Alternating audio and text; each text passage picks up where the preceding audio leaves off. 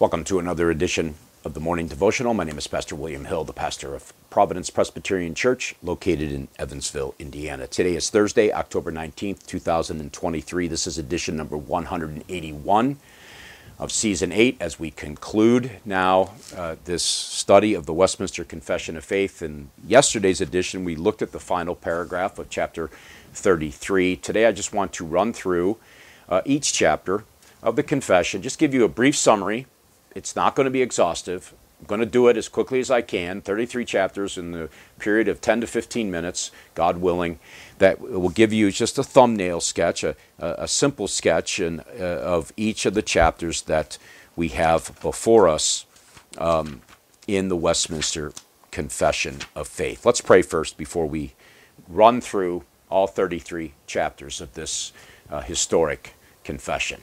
Father, as we complete this study of the Westminster Confession of Faith, and as we uh, are just reminded of much of what we have considered over the last one hundred eighty editions of the devotional, we pray that this summary would help your people. We pray that it would help us all, that we would walk according to your ways. Forgive us for our sins. Help us now, we pray, for Christ's sake. Amen. Well, as I mentioned, I'm just going to do a very brief summary of each chapter, thirty-three of them. Um, and I'm not going to cover everything. I'm not going to answer many questions. I'm just going to give a couple snapshot items of each chapter, maybe apply things as we go here and there, uh, and God willing, uh, He'll use that for your good. Chapter one, of course, is on the is on uh, on Holy Scripture. It begins this way because the confession is built upon the Word of God. It's not much sense to have a confession that is uh, that is in opposition to the Word of God, and so the Westminster Assembly begins where it ought to. The Word of God is given that it might help us as we fight the world, the flesh, and the devil. We have there in that chapter the list of the sixty-six canonical books of Scripture. And we are told that Scripture is authoritative because it comes from God Himself, Scripture being the only infallible interpretation of itself. And we can use commentaries, we can use study Bibles, that's all fine and good, and they may be helpful, but the only infallible interpretation of the Word of God is, in fact, the Word of God. Chapter two deals with the doctrine of God, and specifically the doctrine of God and the Holy Trinity. Uh, we serve, we are monotheistic, but we serve one God, three persons, the same in substance, equal in power and glory, the Father, the Son, and the Holy Spirit. And they are unique in the sense that it is uh, peculiar to the Father to be of none, neither begotten nor proceeding. The Son is eternally begotten of the Father, the Holy Spirit eternally proceeding from the Father and the Son. And so the confession begins where we must begin. We must begin with the doctrine of God, otherwise we will likely reinvent God in our image. We need to know who He is before we can consider who we are. Chapter three is on God's eternal decree, that is, that whatever comes to pass in this world, whatever it may be, God has eternally foreordained, unchangeably ordained whatever comes uh, to pass. And it deals with matters pertaining to the doctrine of election. That is to say, how is it that you and I have ever come to know Jesus Christ in the first place? Well, it's because of God's eternal decree to bring unto us that very work of Christ applied to us by the Holy Spirit that we might be rescued from our sin. But this doctrine, this doctrine of predestination needs to be treated with care. It needs to be treated with a great deal of humility. It should not promote in us any kind of boasting or arrogance or pride, but instead it should, it should invoke in us great gratitude and thankfulness that God would even bother to redeem a single person, let alone redeem many that He has indeed determined to redeem. Chapter four is on God's work of creation in the space of six days, and all very good. He created all things visible and invisible, and that chapter zeroes in on that crown jewel of His creation, that is, that He made man, male and female, regardless of our culture and what they try to tell us today. God made man, male and female, in knowledge, righteousness, and holiness. He put the law of God upon them and gave them power to fulfill it, yet they are not God. They are subject to change, and we know that they did. Chapter five is on the doctrine of providence. It is one of my favorite doctrines. Everything that happens in our life is due to the providence of God. There are dark providences, there are good providences, but God, the great creator of all things, doth uphold, direct, dispose, and govern all creatures, actions, and things, from the greatest even to the least, by his most wise and holy providence, according to his infallible foreknowledge and the free and immutable counsel of his own will, to the praise of his glory, but also, as the chapter completes at the end, also for the good of the church. That is to say, the things that are happening in our world today, the things that we see, the things that are not so pleasant, they are being ordered for the good of the church. You may not be able to explain that. I certainly can't.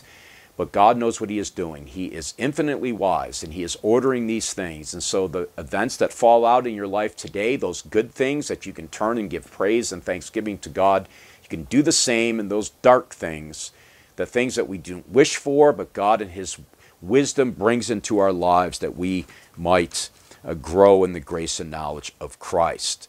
God usually, usually uses means in his providence. He doesn't have to, because he is God, but he typically uses means to accomplish his purposes. Chapter number six is that dreadful chapter on the fall of man, when man, created in the created in the image of God, were given that command not to eat of the tree of the knowledge of good and evil.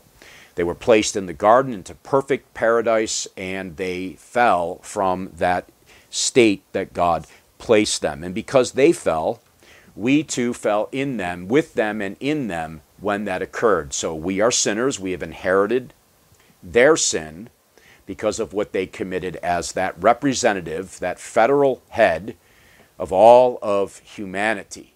That is precisely why Jesus is called the second Adam, because he did what the first Adam could never do. Chapter seven is the means by which God is going to reverse the effects of the fall. He is going to covenant with man, and he does. There are numerous covenants in the Bible, but the two uh, the major covenants is that first one that he made with Adam and Eve, the covenant of works, and then that one he made again with them for us, the covenant of grace. Under the covenant of grace, there are various covenants. We're not going to bother to repeat all of that, but God condescended to us, to covenant with us, that he might bring up to us a Redeemer. And so chapter eight is on the solution to sin, Christ the mediator. There are many different aspects of Christology, the, the theology of Christ here in this chapter. He was born of a virgin, born of her substance, one person, two natures, the God-man and the manhood. Um, he is the prophet, the priest, and the king, the head and savior of his church. And on it goes. He is the only mediator between God and man. Of course, this then highlights for us that very words of John in John fourteen, that there is only one way to the Father, and that is through the Son, the Lord Jesus Christ. There is no other solution to chapter six, the fall of man, than Jesus Christ himself. Chapter uh, number nine deals with matters of free will. It's a very volatile subject in our world today. It deals with subjects related to our ability to choose and all of the aspects that surround it. Chapter ten is the means by which God calls you to himself, that effectual calling of the work of the Holy Spirit, who opens our eyes and our ears that we might hear the truth of the gospel and turn and be saved.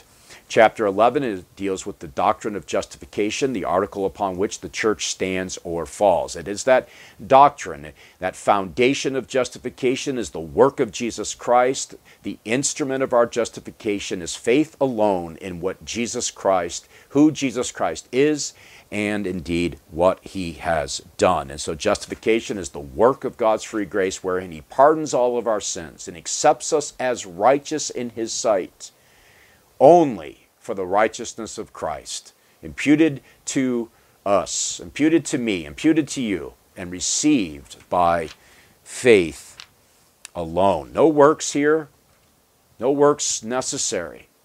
It is simple faith in Jesus Christ and him and what he has done that brings us um, into that that perfect holy state with a holy God. And so God sees us as the justified sinners, as holy as we'll ever be, but there's still work to do. As adopted children, chapter twelve, we now move from the courtroom of God, where we've been declared not guilty only because of the righteousness of Christ. We have been now moved into the family room of the Most High, and we're treated like sons and daughters, and we have all of the benefits that are there in that chapter afforded to us. It is a wonderfully encouraging chapter uh, for Christians. Chapter thirteen is on the doctrine of sanctification, that is to say that we are being ma- made more like Christ in our daily life. Sanctification is the work of God's free grace. He renews in us uh, himself after the image of God. He makes us more like Jesus Christ through various things that happen to us in our lives. Chapter fourteen is on the doctrine of saving faith, the grace of faith whereby the elect are enabled to believe to the saving of their souls is the work of the Spirit of Christ in their hearts and is ordinarily wrought by the ministry of the Word of God.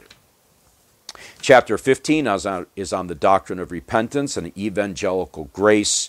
Every minister of the gospel should preach it. A sinner, when repenting of sin, he, he sees his sin out of a sight and sense, not only the danger of it, but also of the filthiness and odiousness of his sins, is contrary to the holy nature and righteous law of God. They apprehend the mercy of Christ, are penitent and grieve for their sin. They hate their sin. They turn from it, purposing and endeavoring to walk with him in all the ways of his commandments. The Christian life is a life of repentance. You and I must always be uh, busy at keeping short account with sin. Chapter sixteen is on good works, that doctrine that flows naturally out of those who have been united to Christ, live in the family room of God. They want to please their Father, and the Spirit works in us those things that demonstrate our love to him. If you love me, you'll keep my commandments. These good works, of course, do not merit anything of God, but they are blessed of God, and they are rewarded in the Christian because of that which Jesus Christ has done. Chapter seventeen is deals with that perseverance of the saints. How is it that we're ever going to end where God has promised us to be? How are we ever going to end up in heaven? How are we ever going to be in glory while we are there? That happens through the work of the Holy Spirit who perseveres us to the very end. Now, with that said, we must take hold of the means that God has given to us to help us in our journey, in our pilgrimage. We cannot neglect those means for fear that we might fall into grievous sins and um But even then, there are, uh, for all those who have been united to Christ, they can never, ever lose or be kicked out of the family room of God. That's chapter eighteen, the assurance of grace and salvation. Imagine a salvation that you could not be confident you possess. You'd constantly walk around in fear, worrying that you'd done something you shouldn't have done, whatever, and God has now removed you from his comfortable presence. Well, that doesn't happen to his people. Those who he determines to save, he does indeed save. Chapter nineteen is on the law of God and the three uses of the law as a mirror to drive us to our recognition that we need a Savior, that we are sinners. It is designed to keep order in our world, but it also for the Christian is a, is that which we use to measure our growth in grace. And how is it that we love the God of heaven? And so if you're a Christian today, you should love the law. You should want to do what it says, that if you love me, you'll keep my commandments, Jesus tells us. And so this is chapter nineteen.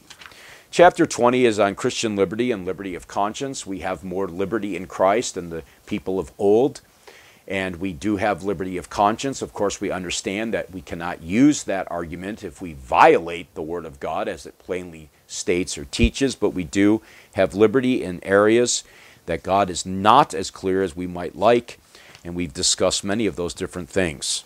Chapter twenty-one is on religious worship, the regulative principle of worship, how it is that we are to worship God. As those who have been united to Christ, live in the family room of God, we desire to worship God. Well, how are we going to do that? Well, he tells us how. And it speaks to matters regarding the Christian Sabbath or the Lord's Day. Chapter twenty-two is on lawful oaths and vows. Putting very simply, we do what we say we're going to do.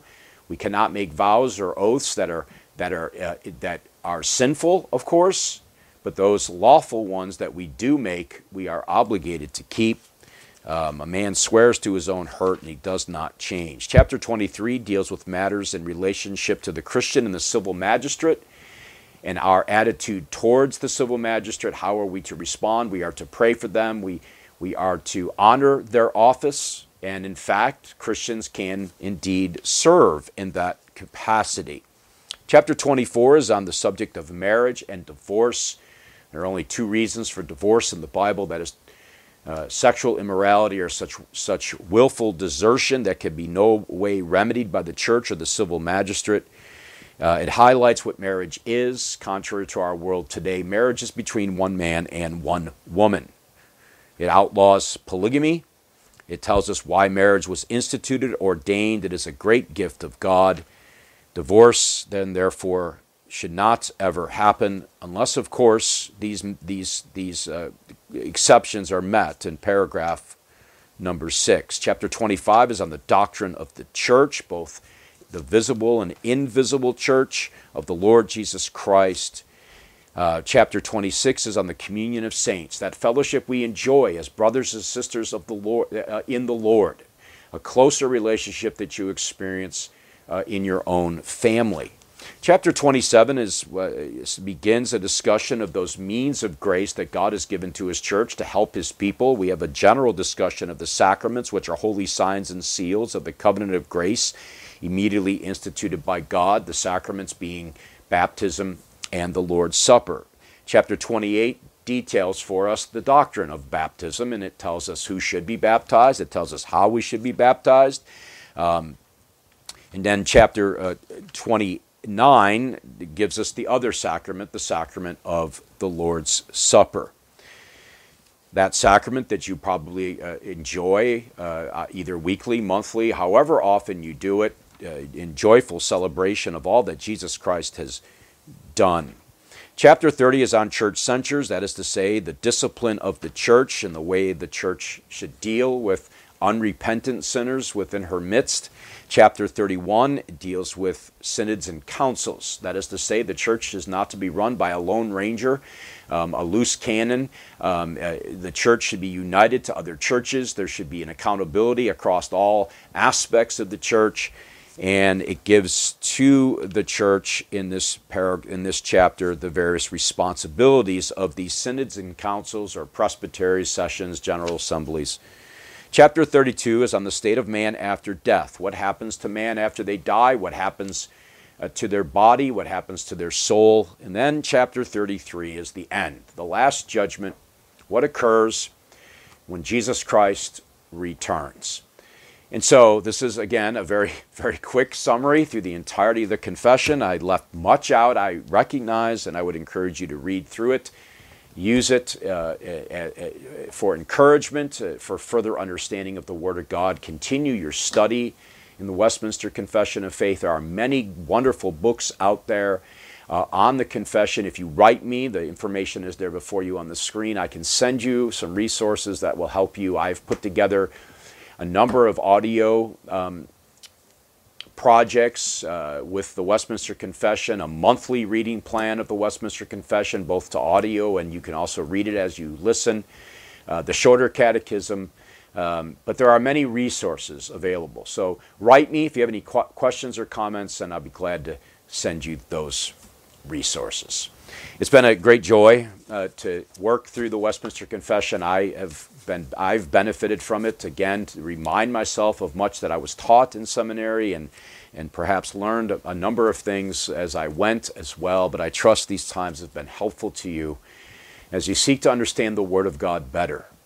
I trust that the Lord has used this to grow you and mature you in the faith once delivered to the saints. May God bless you. Amen.